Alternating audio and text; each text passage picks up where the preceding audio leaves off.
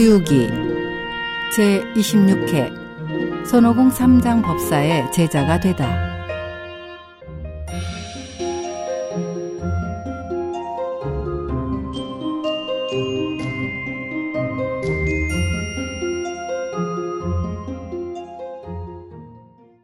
지난 시간 3장과 5공은 깊은 산 중에서 그만 도적들을 만나게 되었습니다.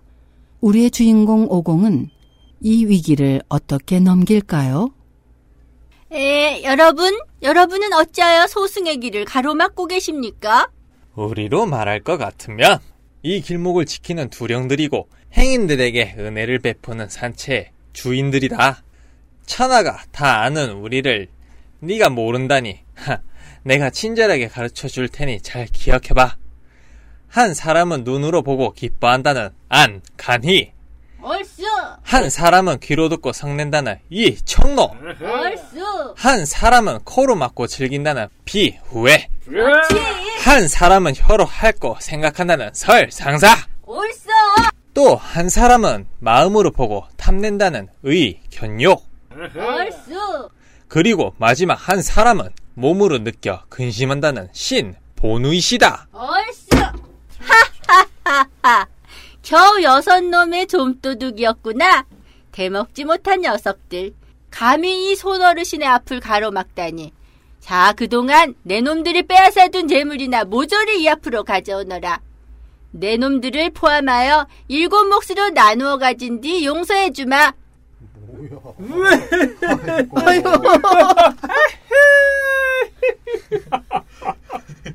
까불고 있네. 덩어리. 겁이 없구만.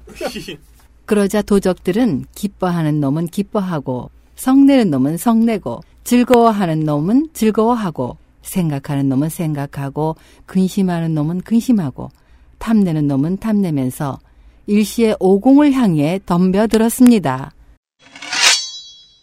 그들은 창을 내두르고 칼을 휘저으면서 한꺼번에 달려들어 오공의 정수리를 단숨에 7, 80차례나 내리쳤지만 오공은 한가운데 버티고 선 채 눈썹 하나 까딱하지 않았습니다. 오라? 이놈의 중이 정말 여간내기가 아닌데? 하하하, 어떠냐? 이제 알아보겠느냐? 이제 너희들의 팔맥도 거의 빠진 듯하니 이 어르신이 침을 꺼내 장난 좀 쳐야겠군. 어, 이 중놈은 침쟁이구만? 하지만 우린 병이 없는데 맥없이 무슨 침은 놓겠다는 거냐? 그러게. 글쎄 말이야. 바보? 오공이 귓구멍에서 바늘을 꺼내 철봉만한 크기로 만든 후 도적들을 향해 휘두르자 깜짝 놀란 도적들은 뿔뿔이 주랭랑을 놓았습니다.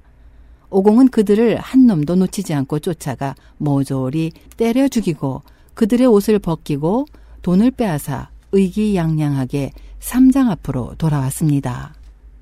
스승님? 우리 스승님 어디 가셨지?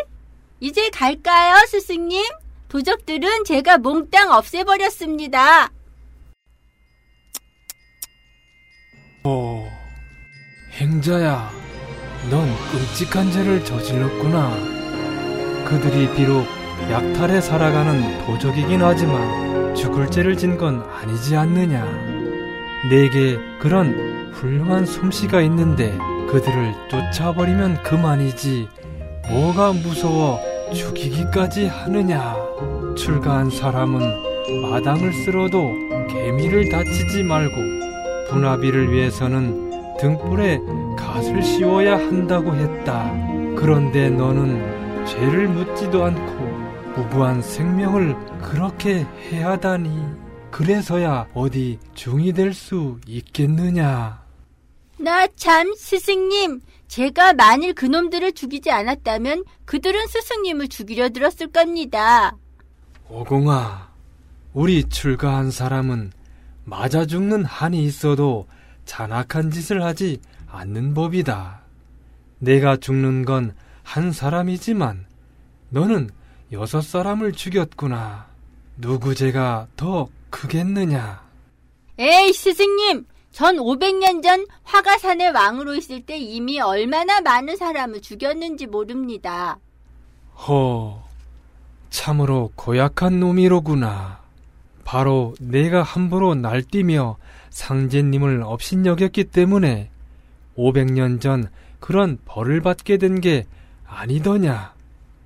이미 불문에 들어선 이상 아직도 그런 행패를 부리고 산 목숨을 해쳤다간 서천에는 물론 죽노릇도 못할 줄 알아라. 나 참 스승님! 이왕 내가 중노릇 하기가 어렵고 서천으로도 못 가게 될 형편이라면 이런 잔소리를 들으면서 여기 있을 이유가 없습니다. 난 이 길로 되돌아가겠습니다. 오공은 몸을 훌쩍 허공에 날리더니 삼장이 고개를 들었을 때는 이미 휙 하는 바람 소리만 남기고 동쪽으로 멀어져 갔습니다. 오공아, 당장 돌아오너라. 원 녀석도 저렇게 성질이 괴팍해서야 내가 몇 마디 했을 뿐인데 바람처럼 사라져 버리다니. 별 수 없구나.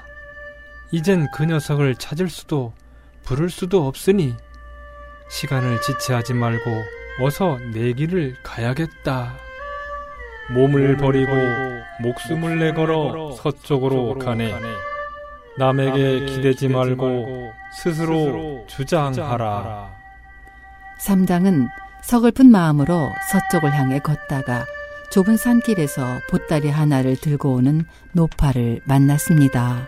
스님, 어디를 가시길래 홀로 외롭게 이 산중을 가시오? 소승은 당나라 천자님의 성지를 받들고 서천의 부처님께 경을 얻으러 가는 길입니다. 얼마 전까지는 제게도 제자가 하나 있었습니다만 워낙 성미가 사납고 고집이 센 놈이라 제가 몇 마디 잔소리를 했다고 그만 훌쩍 어디론가 가버리고 말았습니다. 그거 잘 됐구려. 이 보따리 안에 무명 직철 한 벌과 금고리가 달린 모자가 있어. 내 아들이 쓰던 물건이요. 그 애는 중이 된 지 사흘 만에 요절하고 말았다오. 방금 난 그 애가 있던 절간에서 한바탕 울다가 그 애의 스님을 뵙고 이 유물을 받아오는 길이라오. 스님에게 제자가 있다니 이것을 스님에게 드리겠소. 보살님의 두터운 성의만은 고맙습니다만 제 제자는 이미 바람 소리를 내며 동쪽으로 사라져 버렸으니 제게는 이 물건이 소용 없습니다. 동쪽이라면 그쪽에 내 집이 멀지 않소. 어쩌면 내 집으로 갔을지도 모르겠구먼. 내게는 주문이 하나 있는데 스님에게 알려줄 테니 절대로, 절대로 다른 사람한테 누설해서는 안 돼요. 정신, 친원 또는 긴고주라고도 하는 이 주문을 스님의 머릿속에 기억해 두시오. 내 이제 그 제자를 따라가 스님한테 돌려보낼 테니 스님은 그에게 이 직칠과 모자를 씌우고 제자가 말을 듣지 않거든 가만히 입속으로 주문을 외우시오.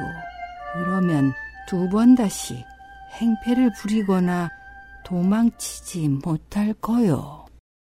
말을 마친 노파는 한 줄기 금빛 광선이 되어 동쪽으로 날아갔습니다. 삼장은 그제야 관음보살의 가르침인 것을 알고 동쪽을 향해 엎드려 절을 한 다음 정심진언을 막힘없이 줄줄 외울 수 있을 때까지 연습했습니다. 스승님, 왜 길은 안 가시고 이런 곳에 앉아 무얼 하십니까? 오공아, 어딜 갔었느냐? 난 이렇게 오도 가도 못하고 너만 기다리고 있지 않느냐? 전 동양대해의 늙은 용왕을 찾아가서 차 한 잔 대접받고 오는 길입니다. 제자야, 출가한 사람은 거짓말을 하면 안 되는 법이다. 어느새 내가 동양대에까지 가서 차를 마셨다는 거냐? 참 스님은 왜 그렇게 절 못 믿으시는 겁니까? 저는 군두운을 탈 수 있어서 곤두박질 한 번에 10만 8천 리를 갈 수 있습니다.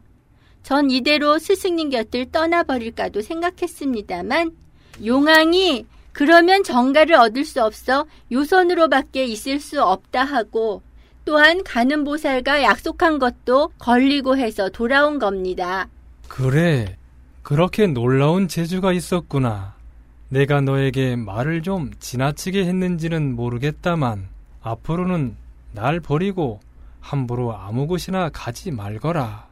그리고 이 옷은 내가 아이적에 입던 것인데 이 모자를 쓰면 배우지 않아도 경을 외우게 되고 이 직처를 입으면 예절을 익히지 않아도 저절로 알게 되는 거다. 크기가 어떨지는 모르겠다만 맞거든 내가 입도록 해라. 옷은 행자에게 맞춘 것 같이 꼭 맞았습니다. 삼장은 행자가 모자를 쓰기를 기다려 입속으로 가만히 긴 고주를 외웠습니다. 아이고 머리야! 아이고 머리야! 스승님, 저 좀 살려주세요. 머리가 터질 것 같아요. 삼장이 주문을 끝내자 오공의 머리는 금방 나았습니다. 내 머리가 아픈 건 스님이 저를 저주하기 때문이군요. 오공아, 나는 지금 긴 고경이란 경문을 외웠다. 내가 왜 너를 저주하겠느냐? 그럼 다시 한번 외워보십시오. 삼장이 다시 주문을 외우자 오공은 땅바닥을 떼구르르 구르며 그만하라고 소리를 질러댔습니다. 그래, 앞으로는 내 말을 잘 듣겠느냐? 또 행패를 부리겠느냔 말이다. 아니요, 아닙니다. 앞으로 스승님 말씀을 잘 듣고 절대로 그러지 않겠습니다. 오공은 삼장이 주문을 멈추자 슬그머니 여의봉을 꺼내 여느 때의 크기로 만들어 느닷없이 삼장에게 덤벼들었습니다. 그러나 그 기미를 알아챈 삼장이 황급히 주문을 외우자 삼장 곧 땅바닥에 쓰러져 철봉을 떨어뜨리고 손조차 제대로 쳐들지 못했습니다. 스승님, 스승님, 이제 알겠습니다. 제발, 제발 그만두십시오. 제자야, 넌 입으로만 고분고분할 뿐 왜 마음을 고쳐먹지 못하고 날 때리려 하는 거냐? 언제 제가 스승님을 때리려 했다고 그러십니까? 그런데 이- 누가 이걸 스승님께 가르쳐 주었습니까? 좀 전에 어떤 노파가 가르쳐 주었단다. 뭐라고요? 아, 진짜 알겠습니다. 그 노파는 가는 보살이 틀림없어요. 제기랄, 아까 오는 길에 만났었는데 이걸 주고 가는 길이었구만. 난 당장 남해로 가서 그 보살을 혼내줄 거요. 오공아, 이 주문은 보살님이 가르쳐 주신 거다. 그러니 내가 찾아갔을 때 보살님이 이 주문을 외우면 너만 죽음을 당하지 않겠느냐?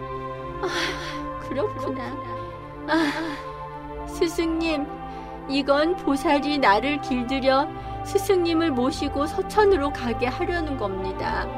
저도 보살을 건드리러 가지 않을 테니 스승님도 입버릇처럼 그것을 좀 자꾸 외우지 말아 주십시오.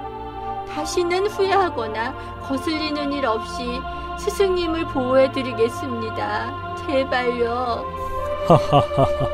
그렇다면 어서 나를 말 위에 태워다오.